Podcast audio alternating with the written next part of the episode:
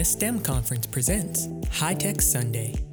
On today's episode of High Tech Sunday, our hosts, Dr. Mark Vaughn and Lango Deen, sit down with wealth advisor David Jones.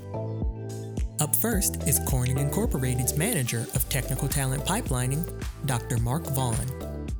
Next is Career Communication Group's senior technology editor, Lango Deen. Finally, our esteemed guest, David Jones. As a wealth advisor, Jones serves the current and future financial needs of the long term investor with a specific focus on efficient income planning strategies. The former 2010 Ball State University football team captain and four year letterman has shifted his passions and dedicated himself to a life of service and giving back. If he isn't back in Muncie, serving on Ball State's Black Alumni Constituent Society board, Jones is volunteering in his community or speaking at events across the country. And without further delay, High Tech Sunday, featuring Dr. Mark Vaughn and Lango Deen. Thank you so much, Brandon, and welcome again, everyone, to this episode of High Tech Sunday. Such a pleasure to have the opportunity to spend some time with you, and certainly with today's guest, David Jones. How are you, Mr. Jones?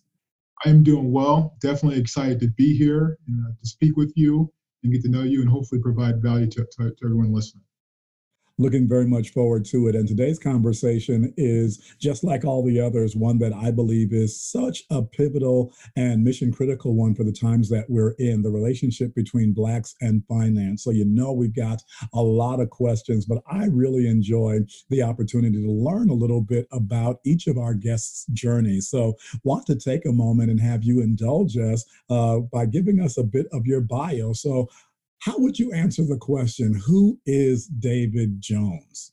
Uh, David Jones is a, for one, he's a God fearing man, he's a husband, he's a father, and he just loves to serve his community in any way that he can. Um, I've taken the liberty of helping folks save their money and helping them grow their capital as efficiently as possible. But um, I'm just a man here to serve and, and give back as much as I can. Thank you so much. And and I try to uh, take away headlines from uh, the different comments that our guests share. A man here to serve. That is such a powerful headline, especially uh, in the day that we are finding ourselves in. We need that so importantly uh, in our society today. When you think about your journey to this point in your career, in your mission, uh, what's your background? How did you get into the field of uh, finance and and uh, helping people with respect to their their personal wealth portfolio establishment. How what, where'd you grow up, and how did all of that come about? Yeah, so I grew up in Muncie, Indiana. I was born and raised. I grew up in the church. God, I, oh man, I can't you know express you know my my, my background enough, um, but uh, definitely worked most of my life. Um, I remember growing up and, you know, every Saturday morning waking up in the back of the dump truck, getting ready to go mow lawns and just work hard and make a good day's uh, um, living. Um, but, you know, from Muncie, Indiana, definitely a lot of cornfield there in Muncie uh, is, is where we played football. Um, but yeah, went to Ball State University, played football uh, with Ray, and um, uh, you know enjoyed football uh, love football and uh, you know, kind of stumbled onto this career. We'll have to uh, see if we can pull Ray aside and, and find out if he has any stories uh, that may not come up in the broadcast, but we'd still want to hear about anyway. um, you mentioned that uh, spirituality uh, and your relationship to God uh, has been very important to your life, even from your youth. Can you say more about that? How has uh, your relationship with God actually informed and influenced the, the work that you do and even the path that you've taken?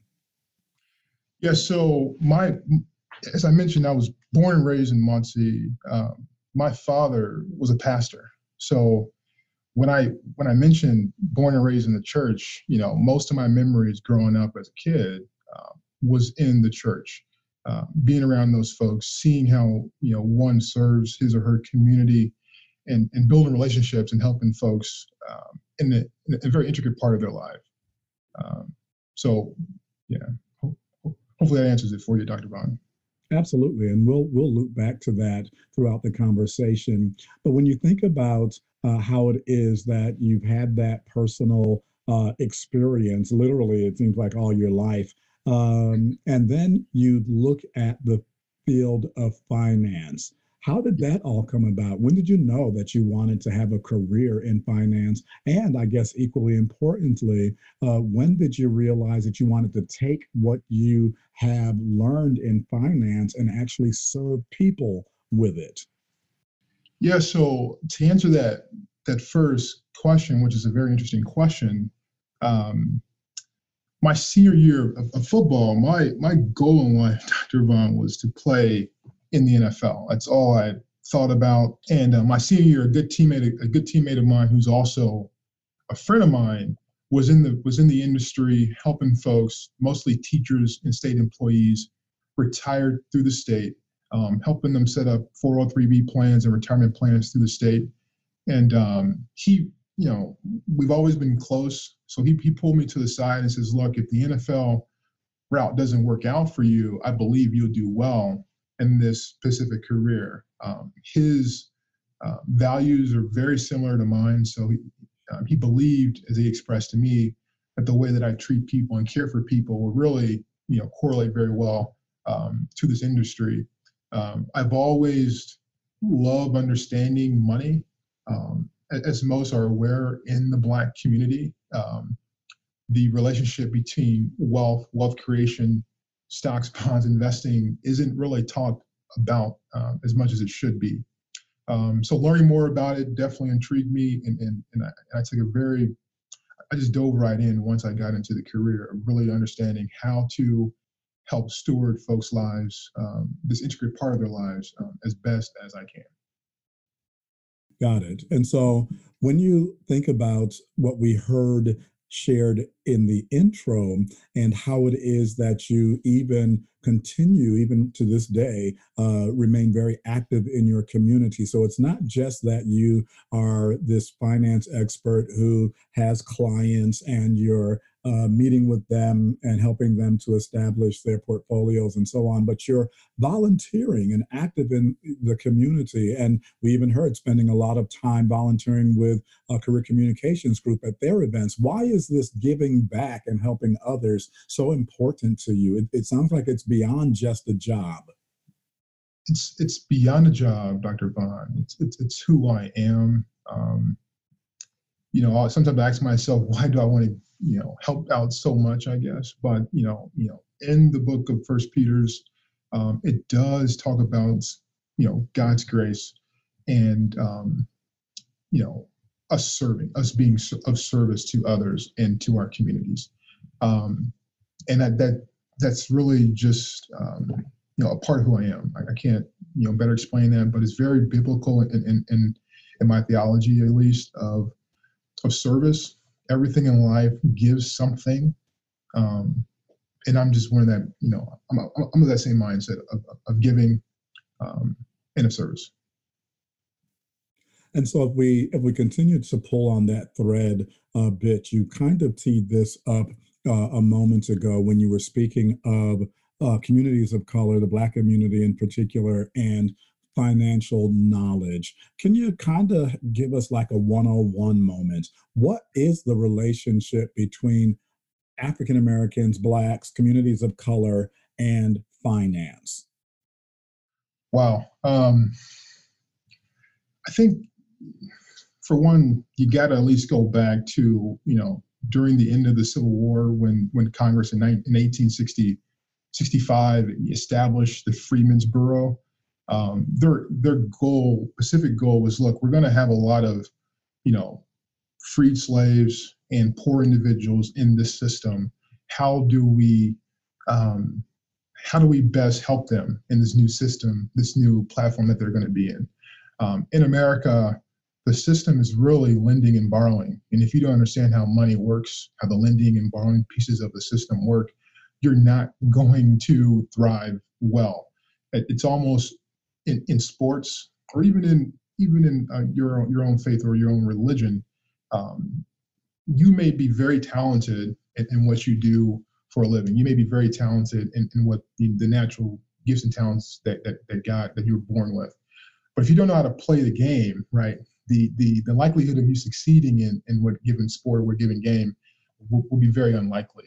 Um, so it really goes back to understanding the Freedmen's Bureau, um, understanding the creation of the Freedmen's Bank and our relationship between banking, saving, and investing. Um, there's a reason why my grandma still hides money, you know, in behind her TV or inside a wall or something. Why is that? You know, um, why is it that in the middle income gaps of, of income earners, um, black people are excelling the fastest, but in the wealth divide, it's growing rapidly, meaning we're making a lot more income, right?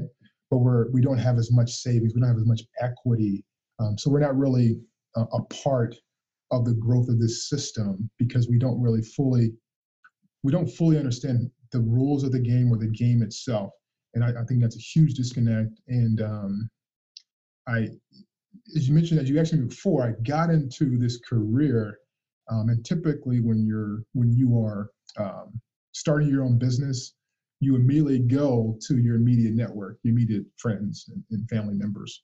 And um, my immediate my immediate friends and family members was those folks in the church, those folks who who drove the SL 550, right? Who you thought had a lot of wealth, right? Um, but when you sit down with them and you go over um, how you can bring value to their lives, um, there's a huge disconnect in regards to wealth. One may have $50,000 in a, in a 401k, um, but that 401k has a $20,000, $30,000 loan against it. And they want it, and they want you to help them retire in three years and they want to travel to Hawaii twice a year, right? Um, so there's a huge disconnect with um, the value of money, understanding money, um, and where that you know where that learning came from.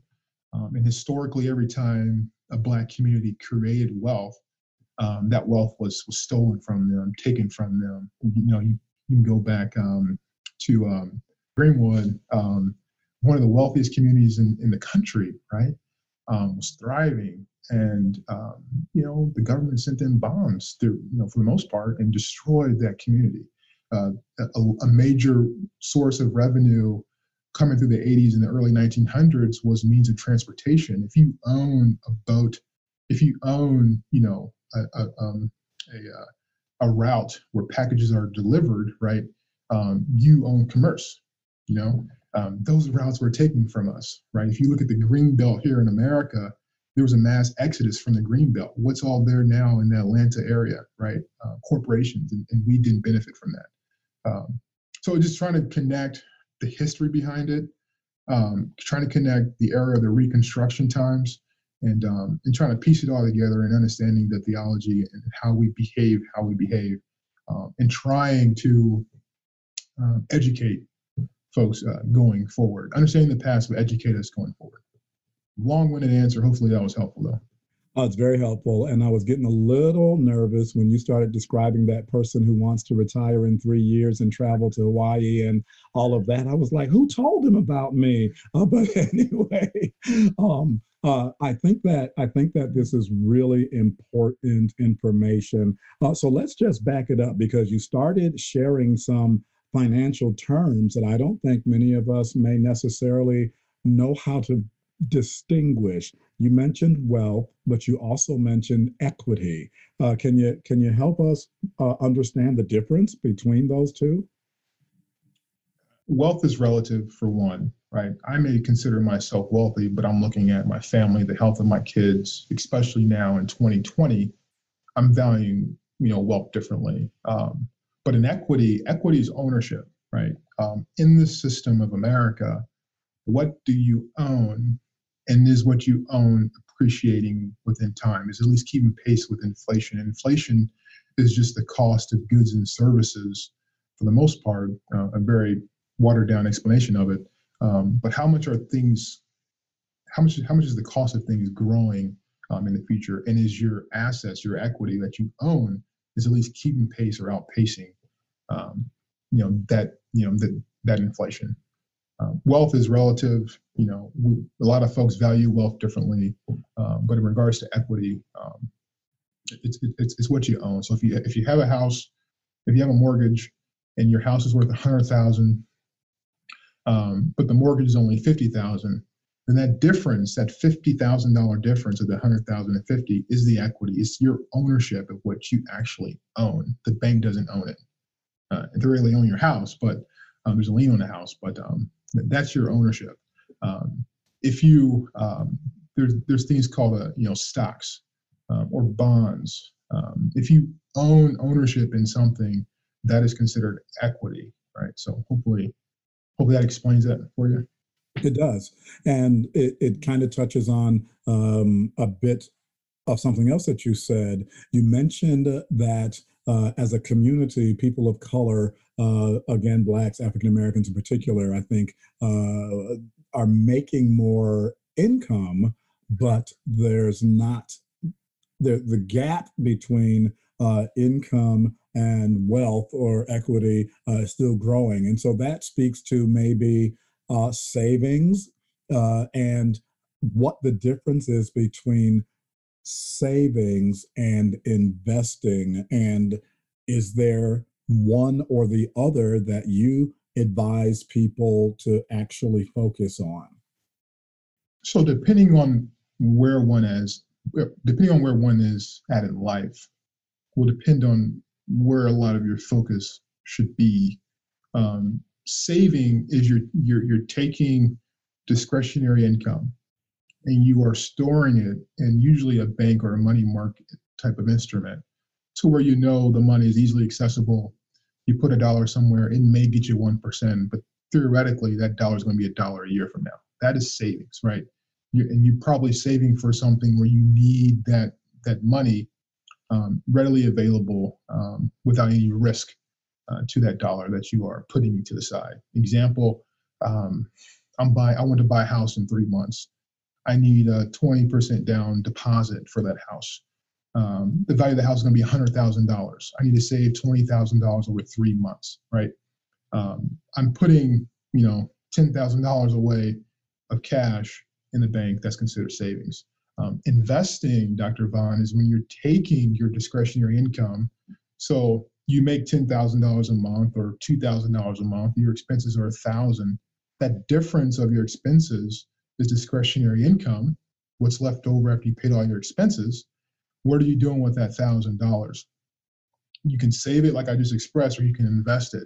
Investing is is is is, is positioning your savings in a place that is growing for you. It's gaining interest. Okay, so it's accumulating uh, compounded interest over time. Compounded interest means um, you, in, in layman's terms, you you buy something for um, you know ten dollars um, someone else is buying values that same thing you bought for 10 for $12 right? Someone else values it for 15 someone else values it at 16 and over time the value of what you purchase an, an investment for for 10 is now trading for $20 okay? That's investing to where you are taking your savings and putting it and buying something with it purchasing something with it um, and it's accumulating over time for you. So in my example you bought something for $10 and in time it grew to 20 that is investing. You're buying and positioning your savings in a place that is accumulating for you over time.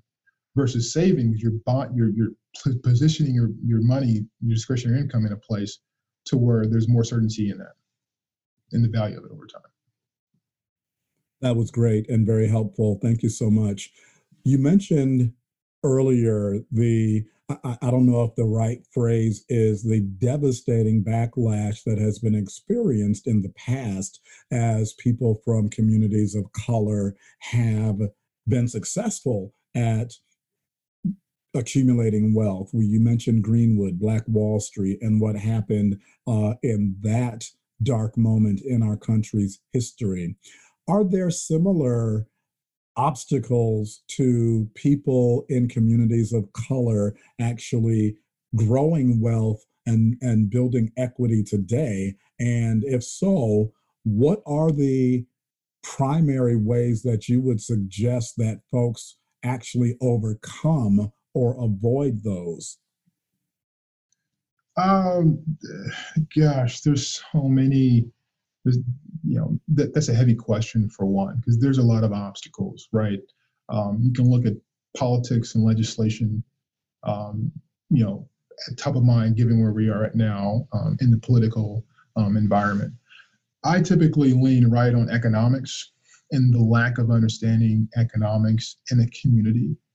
Um, we can easily use our purchasing power to help one another grow a business and do, do the same thing that other communities do or other minority communities do. But we don't do that, right? Because we, we don't have a, a good understanding for one of economics, two, you know, where it is our history, you know, where it is we're from, because we were, you know, we're basically all scattered across the country um, and bought and sold here uh, historically. Um, but I usually, Dr. Vaughn, lean on the understanding of economics and the understanding of the system that we live in.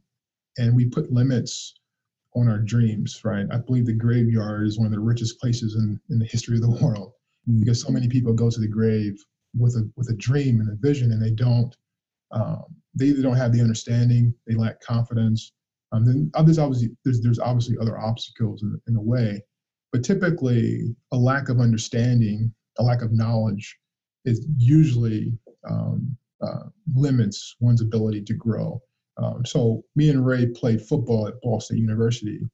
Um, we played defense.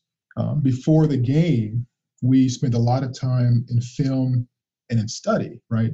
Um, that and, the coaches put together a game plan for us. Um, if we studied correctly and we understood the game plan and we understood our and we understood our competition and we understood the game well, then when we go to play the game, typically we you know we're not thinking too much and making mistakes. We are reacting with the game and the flow of the game goes so much smoother. There's a reason why Ray Lewis, one of the most famous linebackers that played in the NFL, played for such a long time. He understood the game. So someone may run a, a 4-2 and Ray's running a 4-4, I mean a, a 5-4, right? Um, and he's weighing 300 pounds or something crazy. But he was able to get to the spots before the other person who ran a 4-2 because he understood the game, right? And and I think with us as a whole, there are segments in our country where folks obviously understand the game and they are thriving and doing very well. But macro, if you look at the macro piece, a lot of folks just don't understand the game. They don't understand economics, and they don't understand the lending and borrowing system, um, you know, that we're living in. And so, as you were as you were speaking, and you were uh, really um, zeroing in on knowledge, uh, I thought about Hosea 4 6. I too am a pastor, by the way. And so uh, every, every now and then when, when somebody uh, uh inspires the word, I just have to go there. it, it is Sunday uh, in our title, after all. Uh, and, and that word says that my people are destroyed for a lack of knowledge. And so uh, I actually, in my sermon on this past Sunday, was saying that I don't understand football. And uh, so I, I don't know the game. Uh, and so if you if you don't know the game, can you give us some tips for how is it that we can get started uh, uh, with doing things better uh, when it comes to how we manage or grow our our financial future. Yeah, and and I think this may be a, a topic further down in this conversation. But for one, you have to be around people that you trust. For one, um, but two, um, it's on my it's on my mind right now, so I'm, I'm going to express it. Um, typically, in minorities, in the in the in our in our communities, um, we you know, we, we've had bad experiences in the past and we just don't trust another group of people to help guide us um, forward. And typically, um, from my experience, there are people willing and wanting to help, but typically when they do, um, you know, there's a lot of um, chaos in those conversations. So they typically don't help. Um, and from both sides, you know, there's reason to do so. But for one, um, you have to be willing to risk something, right? So in, in Matthew, um, uh, uh I believe the 25th um, book, it, it, talks about um, um, a leader leaving his home and leaving the home to to three to three individuals to take care of the of the property, and he, and he left with them um, not gifts and talents, but he, but he, but he left with them possessions, right? And then hopefully, Dr. Vaughn, you can help me out with this story. Mm-hmm. A few pieces, but um, with those who who took a risk, right, and and was able to bring a return um, to that master, he was he or she was rewarded, and those who didn't, they were punished. Now, I'm not expressing that God's punishing us, but a lot of us um, in the Black and Brown community do not take risks because we either are afraid, we're unwilling to reach out, unwilling to to to receive rejection, because uh, rejection is tough to deal with, and and um, as a result, um, certain things that could happen do not happen, and um, um, I believe the way the system is set up, at least here in America, you have to take risks to to to achieve something, and, uh, and normally in our communities we are unwilling to take that risk. Um, that's probably a, a, heavy judgment, but that's what I commonly see. And I think that I think that you touched on um, perhaps what what really is one of the reasons that you mentioned uh, grandmothers uh, still hide the money in the mattress. Uh, there's a there's a, a, knowledge piece and there's a risk piece. And so I, I, would assume that you help folks actually have the knowledge to make informed risks. And uh, the the uh, parable that you were referencing is over there in Matthew 25 uh, with the talent. So one guy uh, got five talents, one got two, one got one, mm-hmm. uh, and the and the guy with the one he went and buried his, uh, and he said it's because I was afraid that I would lose your money. Um, mm-hmm. and it didn't work out too well for him. Uh, and and I think the same is true for us today when we uh, actually sit on our talents, be they financial or otherwise. Uh, so so that was a, a really timely uh, pointer that you just gave us. Uh, I'm going to uh, prepare to segue uh, to my co-host Lango Deen, but before I do, uh, one more interesting question. All of us have had our worlds impacted over the course of the last 10 or so months by the global pandemic. We are experiencing something, as you know, that folks haven't experienced in a century. And it's kind of an interesting question uh, from the financial perspective. Have you seen any trends, whether positive or negative, in people's financial habits coming out of what we've been under over the course of most of this year? Yeah, I mean, the statistics have expressed um, that there's been more flow of money from a lower income segment of folks into the stock markets and, and, and, and, and speculating on investments, right? So they're opening an E-Trade account and they're they're they're they're penny trading or they're you know forex trading or they're you know buying options and and and, and trying to risk you know some some savings to to, to hopefully make more. Um, the wealthier folks um, obviously they already had savings so they're taking advantage of certain of certain companies but there is there is a shift in our within our country from from an economic perspective to where more so so normally we, we would have expected uh, GDP to stay uh, where it was around the end of March, about down 31% or so.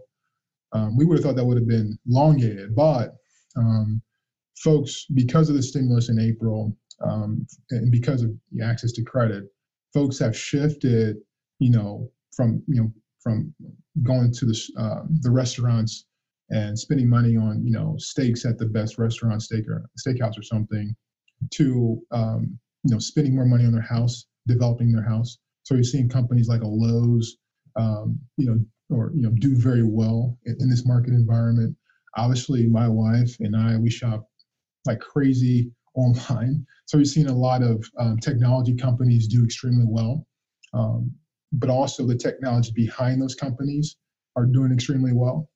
Um, so, so you're just seeing a, a, shift of money from like the traditional brick and mortars. You're seeing, you know, Macy's and, and normal uh, malls, you know, closed down, but you're seeing more activity online. You know, you know, Amazon is is putting forth this amazing platform. They they they launched it like three years ago, but they're giving access to to um, to individuals uh, to run a route for Amazon.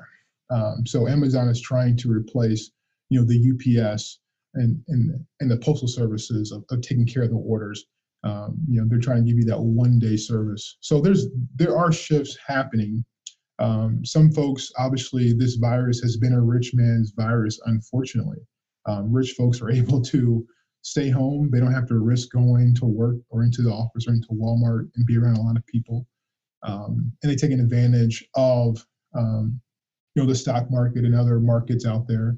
Um, but there's there's been a humongous shift. If you own property in real estate, um, you should be doing very well um, right now, and at least the value of your equity that we mentioned before. Um, but th- there's definitely a shift um, to more technology, um, and on the political space, we're we're we're starting to entertain more like the universal basic income conversation because there's there's going to ma- there's going to be a massive shift a lot of folks don't want to relearn something, right? So, um, um, you know, it's going to be a new world coming out of this. It's not going to be normal. You know, and the unemployment rates may be where they are currently uh, for quite some time. Uh, we shall see. Got it. That's a, a very good place for us to segue and talk about career and pipeline. I do have a, a, a, few other questions that we may get a chance to loop back to, but I'm going to hand things over to Lango Deen at this time. How are you, Lango? I'm much better, Dr. Vaughn. Um, had a wonderful Thanksgiving. Hope you did too. Yeah, we did, and I'm glad that you are doing so much better. You're listening to High Tech Sunday, featuring Dr. Mark Vaughn, Lango Deen, and our special guest, wealth advisor Davyd Jones. This week's episode is brought to you by the BEYA STEM Conference. Now, a word from our sponsor.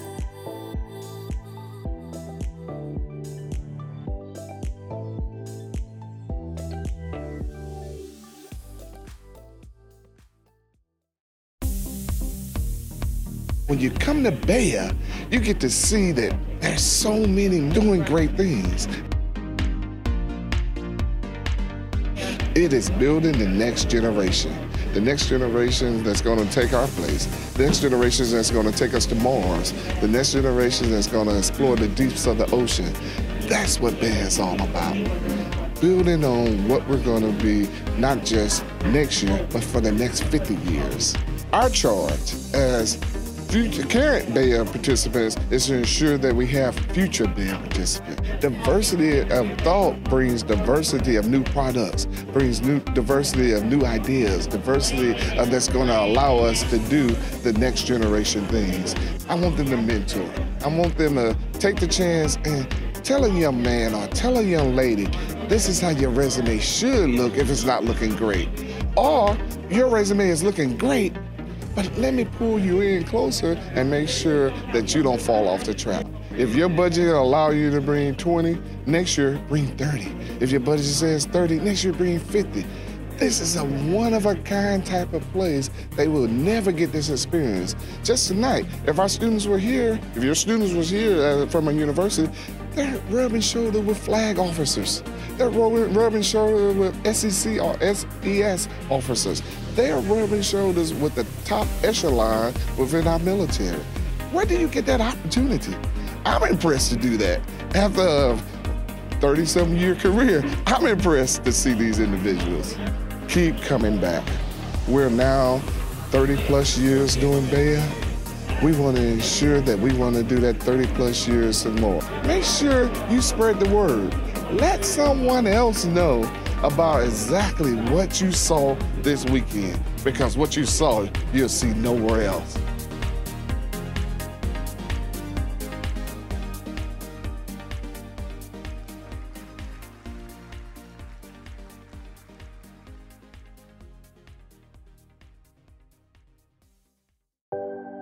Again, this week's episode is brought to you by the BEYA STEM Conference. Now, back to the show.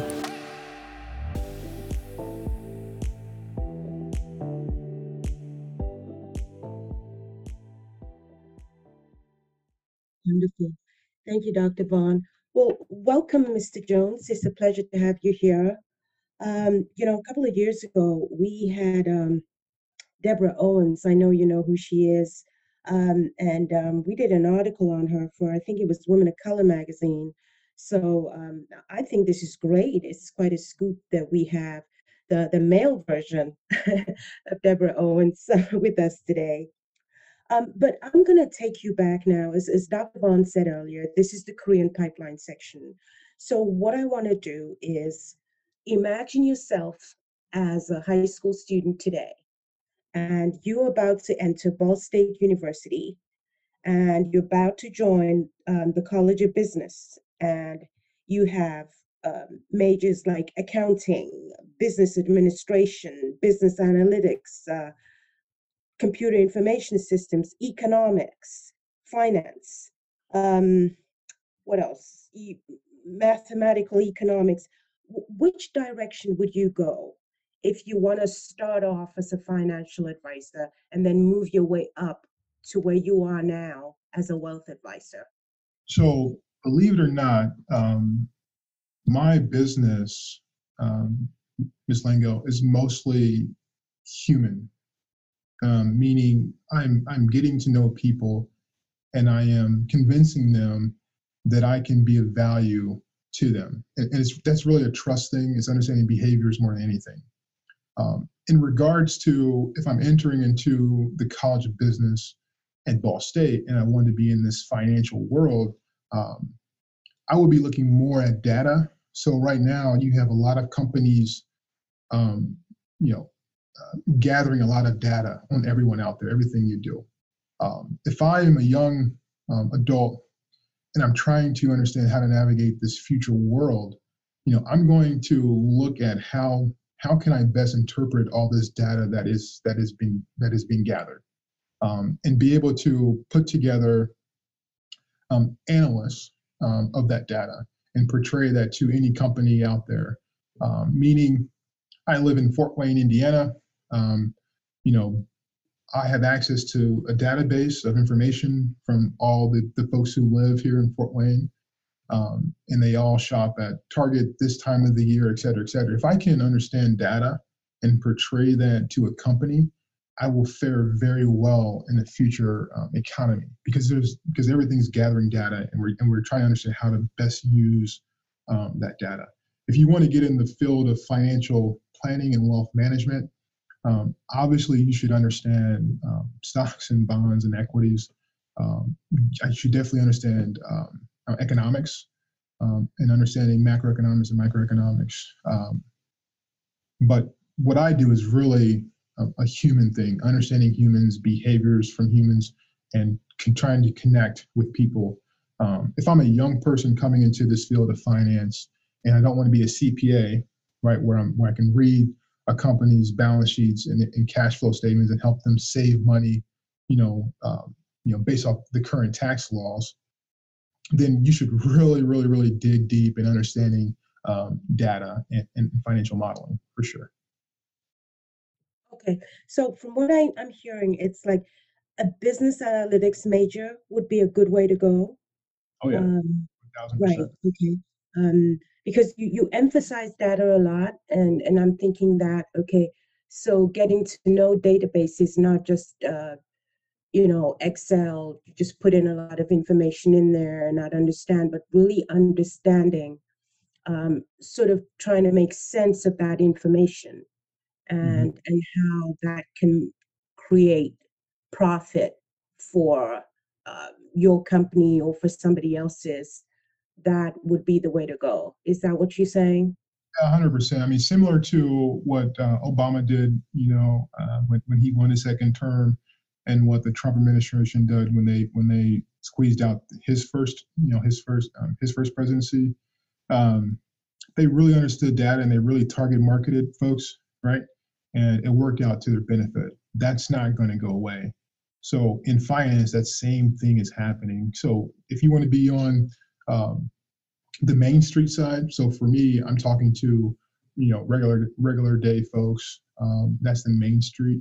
Um, but but if you want to you know uh, do a, a, different career path, um, data analytics, data analytics is very very um, important in understanding how people are spending and consuming, um, um, buying buying and consuming things in the future.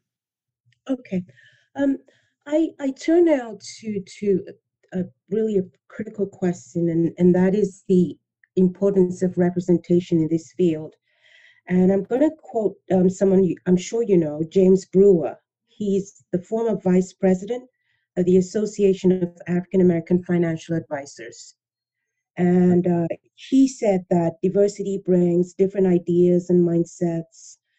He also said that he he he came to it because he loved under like you said loved understanding money um, and he also said that minority financial uh, advisors bring an empathy to the industry but the, the, the problem is when investment news which i'm sure you know about rank the best places to work for financial advisors of the 50 firms that they showed not one of them featured a single black face. So if you have only 1,200 blacks as certified financial planners or advisors, what do you recommend? What, what are you telling young people to do? What should young people do? That's a very um, interesting question. It's a question that folks are trying to solve. Um, and I'm going to go back to where I mentioned um, before. It's about education and entrepreneurship. It's very normally, normally, so even in my book of business, only maybe 5% of the, of the folks I'm a steward of are, are African American or Black. 95% of the folks that have given me trust to manage their wealth um, are, are white or of a different race, right? And, and normally, you work with people um, you know, who look like you, right? So within the Black community, the reason why a lot of Blacks aren't familiar with what we do, they may think of an insurance agent or something, um, is because normally in the Black community, you don't have a large group of people talking um, about their stock portfolio or their investment portfolio, right? They'll maybe discuss their real estate portfolio, which is what we're more, we understand that more because we can see it right? It's very difficult for us to connect from a community perspective uh, an investment that we can't see or touch and we have less control over. Um, so that's a that's a tough conversation, um, or, at least tough answer to actually answer because um, there's not much black wealth out there. So to see the to to see the representation of blacks um, is very difficult because a lot of folks aren't from it. Right? I kind of stumbled into this career, right?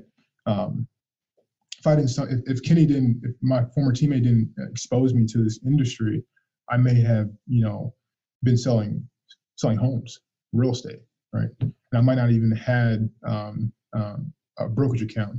So an objective um, for me is, and just like James, we have to be ultra successful, but we also have to reach back and create a pathway for folks who look like us to enter into this career and um, um, to thrive in it because it's very difficult to get started um, in this career um, without any any help. And the only way to, the only way for you to get help is if you have folks who have a lot of money um, and savings. And normally in our community, you may have one or two folks in a church, you know, who have a lot of money, a couple hundred thousand or something. Um, but typically, that's not going to keep you afloat um, for a life in this business. so part of part of that answer is is we have to play the long game and create economics and build build equity, build wealth in our community. And as we're building wealth, we will expose more folks in that community to what it means to manage wealth. What what tools are out there to manage wealth? And as we get more aware of those tools, then they'll say, okay, we can manage those tools for you, and which is exactly what I do. Does that answer that question, or is it kind of a loaded answer? No, no, it does. So you basically you're saying that we, we're supposed to be doing two things at the same time. So so how can a young person interested in finance and economics prepare for career in finance? That's one. And and whilst they're going making those preparations, what three tips would you give to those young people to help them develop the good money habits early? Yeah, that you've talked about as they step into adulthood. So the, the three tips, I, I would express to to young folks is for one, um, start saving as early um, as, as, as possible, and read as many financial books um, as you can. Um, there's a lot of podcasts out there. You just type in wealth management or you know or, or YouTube, um, you know stock portfolios, and just start. I mean, there's in, in 2020, there, there's really no reason you can't find an answer to a question you have, right? And the young kids today have so have, have, have enormous amount of access to that. It's just it's just really trying to understand what questions to ask these tools we have out there, right? Um, so for one, start saving as early uh, as you can. Um, and if you're exposing yourself to the stock market, you know, pick one company that you shop at often, or your mom shops at often, like uh, Walmart or Kroger, um, right? And buy a share of that company. Now you own part of that company. And now, when you own part of that company, now you will be exposed to their board of directors, um, and you know, um, you know what they're trying to achieve. You have access to their cash flow statements, their balance sheets, their income statements, and you will start to understand how this company is make money is making money, and then you can go forward um, from there. And my last question before I turn it back to Dr. Vaughn is um, what do you like most about your career? You've talked about financial intelligence, you've talked about stocks and bonds, you talked about wealth building and, and the importance of it. You've talked about data, the importance of data and analytics at this time. You talked about so many things. So, what do you like best about your career? And financial intelligence, why is it such an important area of focus? So, um, I'll answer the first piece first, and then I'll kind of end on financial intelligence. Um, hopefully, I remember. Make bring me back if I don't.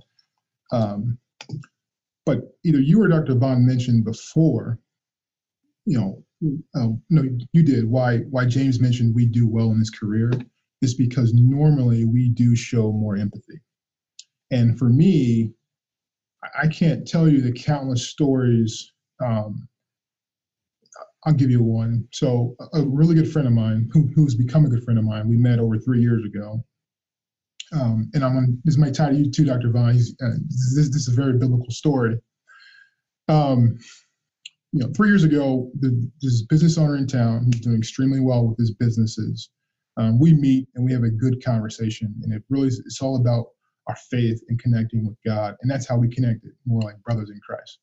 Um, and then it, it, it, got to okay, what do you do for a living? How can we help each other? And um, you know, he opened up his financial picture for me to understand how I can help him. And yeah, on paper, he was worth a couple million dollars on paper, but most of that was in assets. And in those assets, the banks, um, you know, you know, had loans, uh, right? So he still owed the bank a lot of money. Um, and the story of Joseph and Joseph's vision really came to mind when I was talking to this specific person. Um, and the story was, look, you're going to have, you know, a few years of prosperity followed by a few years of famine. And if you don't save during those years of prosperity, those years of famine will really destroy you, right? Um, the king had a vision. Joseph interpreted that vision um, for the king. The king uh, took heed to Joseph, put him in control over um, over the grain and everything, and stored up a lot. And the years of prosperity came and went, and, and, and famine came.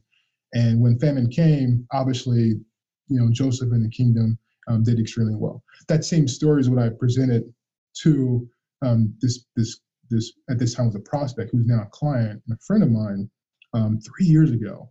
I said, look, I can take your money and invest your money, and I can grow in the stock market. Um, and maybe this is another conversation for another day, but you know, the stock market is going to have its ebbs and flows. I believe from an economic from an economic perspective, we are at you know the peak of the overall market cycle, uh, meaning we're closer to a contraction than we are you know, years of prosperity. You should be storing up wealth and saving your money um, because there's going to be something. You know, every typically every ten years something bad happens, um, and you you don't have any savings to weather a storm, right? So three years ago, I could have got a sell, could have made some money, uh, could have had a client three years ago, um, but I gave him this message. He took that message. I didn't open an account. I didn't make any money from him. fast forward three years, COVID 19 happens. Who would have predicted it would have been COVID that, that, that happened, right? Well, he owns restaurants, right? Restaurants and hospitality, that's the area that got hit the worst, right? Um, a lot of companies shut, shut their doors, had to shut their doors, right? He didn't because he saved and he saved like crazy, right? And not only is his door still open to one of the best restaurants here in town, but he was able to grow his wealth during this pandemic, right? So he was able to invest based off those savings. Okay. Um, so you ask me, why am I doing this? It's it, to me, it's more spiritual because um, I feel connected to helping um, guide folks and, and, giving folks honest um, opinions. And I have, you know, my masters to, to, to help guide me in understanding, you know, you know, markets and you know understanding cash flow statements and you know where to position your money along them. So all that stuff is fun, and that's my job to understand. But uh, just like Dr. Vaughn is a pastor, his job is to fully understand the Bible in the context of which um, he believes God is portraying to him. But he's not going to preach the Bible down, you know, the folks' throats. No, he has to convey to them so that they are able to receive the Word of God and live a life. Um, so that, that's how I kind of see. My dad was a pastor. Typically, uh, someone's life based off of three stools: faith, finance, and health. If one of those stools is not sturdy, you know, your life is out of balance. Um, I can't envision standing on a pulpit. I'll leave that to Dr. Vaughn and, and, my late father. Um, I love working out, but I, I, get really bored training folks. Um, but when it comes to wealth, um, I, it really, it really drives me um, uh, to give folks uh, good advice and, and, let folks know there's people out there that do really care about you. Um, and, and you said financial intelligence, is that right, Lango? Yes, Mr. Jones, yes. What was the question around financial intelligence? the question about financial intelligence is why it's such an important area of focus. But I think you've kind of touched on that with with faith, with family, with finance and health, and that you can save, you can save your way to wealth. Um, you know, based on the example you gave us about your friend who, you know, the, the hospitality industry, restaurants took a, a major hit during the pandemic, but because he was wise to save for years before you know this major disruption. He was able to bail himself out. He he, he didn't need to go to a bank. He was able to bail him himself out and, and keep his business afloat. So yeah he didn't have to bail himself out Lango he was able to thrive during this market kept his employees on payroll right? Major so, difference right? Major difference. Major difference. right? Um, is, is what i was trying to reference um, know, life is, you know, as, as young adults, and I know this is aimed at some young folks, we want to speed up the process um, of success. And, and, and typically, if you're not from wealth and you don't have wealth, you have to take the time to build it. You have to. Um, you can cheat your way through it, and some people get lucky. And by cheating, I'm, I'm talking about you know doing illegal things that are legal now. Um, and you may be you may get lucky doing so, but but normally the right way of doing it is hard work and, and creating a, pan, a plan and executing that plan um, as best as you can. And it, it takes time. The story I just gave you was a three year story, right? It just takes time. Um, and we and young folks truly have to understand when you're building wealth and you're trying the the house I grew up in sold a few years ago for seven hundred dollars, right? I'm the first of my family to graduate college. Um, that takes time, right? It doesn't happen overnight. And, and the young, the younger generation, I'm the same way. I want to, I want to shorten that learning, the learning curve as much as, as quick as possible. But we have to understand when you are creating wealth, it takes time. But along the way, you have to create the right habits because you may be making $2,000 a month now, but if you're spending $2,100 a month now, it doesn't matter if you're making 10, 20, 30, 40,000 dollars a month. If your habits are the same, your income may go up. You may have a bigger house and bigger car, travel the world or whatever, um, but you won't have any wealth. You won't have anything to pass on to your kids in your community. That's wonderful. Thank you so much. When you're creating wealth, it takes time, but along the way, create some good habits. Thank you so much, Mr. Jones. Yep. Turning it back now to Dr. Vaughn. Dr. Vaughn? Thanks a lot, Lango. I have just been enjoying this exchange, and I love the headline uh, that you just captured, Lango, that it takes time uh, but it's worth it. Uh, I've got a ton of questions on my mind, Mr. Jones, but we don't have a ton of time. So I'm just going to ask one uh, and then uh, see if I can uh, get you to do something that most folks are a little nervous about, and that is just plugging yourself. We want to know how people can get in touch with you if you would like for them to be able to. Uh, so the question is as you and Lango were speaking about young people and finance and possibly getting involved in this particular enterprise, uh, it is certainly the case that kids these days are extremely tech savvy. Uh, and so, could you share your thoughts on uh, the apps that are coming more and more into popularity, especially with younger people, Stash, Acorn, Robinhood, uh, those kinds of things as tools for investment uh, and for even learning the market? You got any thoughts about that? Um, in regards to the apps, um, I would advocate taking fully full advantage of, of, of those um, type of platforms because those platforms are are, are, are teaching you habits um, that that's just normally hard to teach, right? So normally, if a, client comes to me and there's no savings, we just start a savings plan, right? Uh, it's very boring. What I do is I bore people to wealth.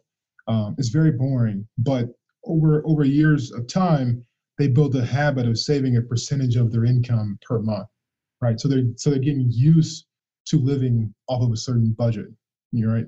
Um, so those apps that allow you to, you know, Acorn. I don't like giving plugs to certain apps, but like Acorn or whatever those those other apps, um, those apps are really just uh, giving you or helping you develop a habit, and habits over over the long term just become part of your life and, in regards to saving and, and accumulating wealth, um, you want to create those kind of habits. So I'm always going to advocate the younger folks to do so. Um, if you don't feel comfortable um, opening up an app, um, definitely open up like an E-Trade account, Scottrade account. Call someone like me, like myself. Call me, um, and you know hopefully that person or, or I can really connect with you and help put you on a savings plan because the first part of it is, is the saving and, and the reason why I say that is because you can be saving for a whole year, you know, $100 a month, and now you have $1,200 saving in the stock market, and then COVID happens, and 30% of your savings is is is is is, is down on, on on paper, right? So you look at your statement, you put let's use easy math, you put a thousand dollars in the stock market. Now the value of your statement is saying seven hundred dollars, right? And let's say you've also lost your job during that time frame and you want to use some of that money to get you through a month on a bill or something. Now you're selling an asset at a discount right? But if you had a savings account then you would be able to weather the storm from a from a personal perspective personal living uh, perspective. You got to still pay your bills. Um, but also you should have a little bit of excess left over to buy what was once valued at 100 at $70. So now you're taking advantage of that system, of that cycle. That makes sense? Absolutely. Yes. So the first thing you got to do is save. It's the most boring way to start. But if you save, now you're building. If you don't, if you have never saved before, you have to build that habit of saving, um, and then go forward from there. There's there's, there's plenty of books. Um, the, the book folks, especially young kids, should read is, is a millionaire next door. It's the most boring book in the world, but I can't tell you how many millionaires I've helped that pull up in a, a Ford 250. It's it's amazing. Um, and typically, if I have a new client, they pull up and you know very expensive Mercedes Benz or something. I'm like, yeah, they probably don't have that much extra cash to actually invest because everything's going into how they look and, and be perceived. And um, a lot of kids out there are trying to um, be perceived positively by a lot of poor people. It's just backwards to me. it's extremely backwards. Um, so we have to change our, our mindset on creating wealth, um, be diligent, create habits, understand it's going to take time.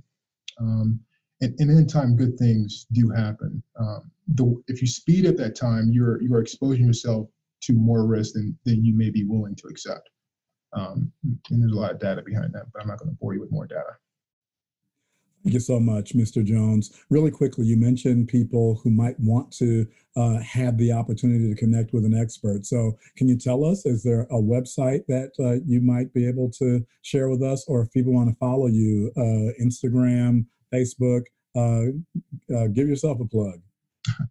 Yep. So, uh, my email is Davyd, and my name is spelled uniquely. I'm a unique person. It's D A V Y D dot Jones at edwardjones.com. Um, you know, I'm on LinkedIn at, you know, you can find me Davyd Jones. You can find me on LinkedIn. Um, and those are usually the best forms of, of communication um, for me. My office phone is 260 436 2656. Thank you so much. Well, there you have it, everybody. We have enjoyed this conversation with Mr. Davyd Jones, financial expert, and so much more here on High Tech Sunday. And hope that you will avail yourself of the knowledge that he laid on us. Uh, we've been talking a lot about being woke these days. You have helped us get a little more woke uh, in the terms of wealth and equity, and we certainly appreciate that. Going to hand it back over to Brandon Newby at this time, who's going to lead us out. Thanks again. Thank you for tuning in to this week's episode of High Tech Sunday. Career Communications Group's High Tech Sunday looks at professional development and technology through the lens of spiritual philosophies. In a time when digital information is more critical than ever, this weekly program is produced by and for CCG's community of alumni and professionals in science, technology, engineering, and math fields. The community runs from national thought leaders to aspiring students, and this weekly series aims to bring a concentrated discussion around technological advancements and achievements based on universal moral principles. The one hour podcast will be streamed every Sunday. The podcast can be accessed through the BEYA Facebook page, Women of Color Facebook page, and CCG YouTube page, in addition to Apple Podcasts, Google Podcasts, Podbean, and Spotify. Please join us next time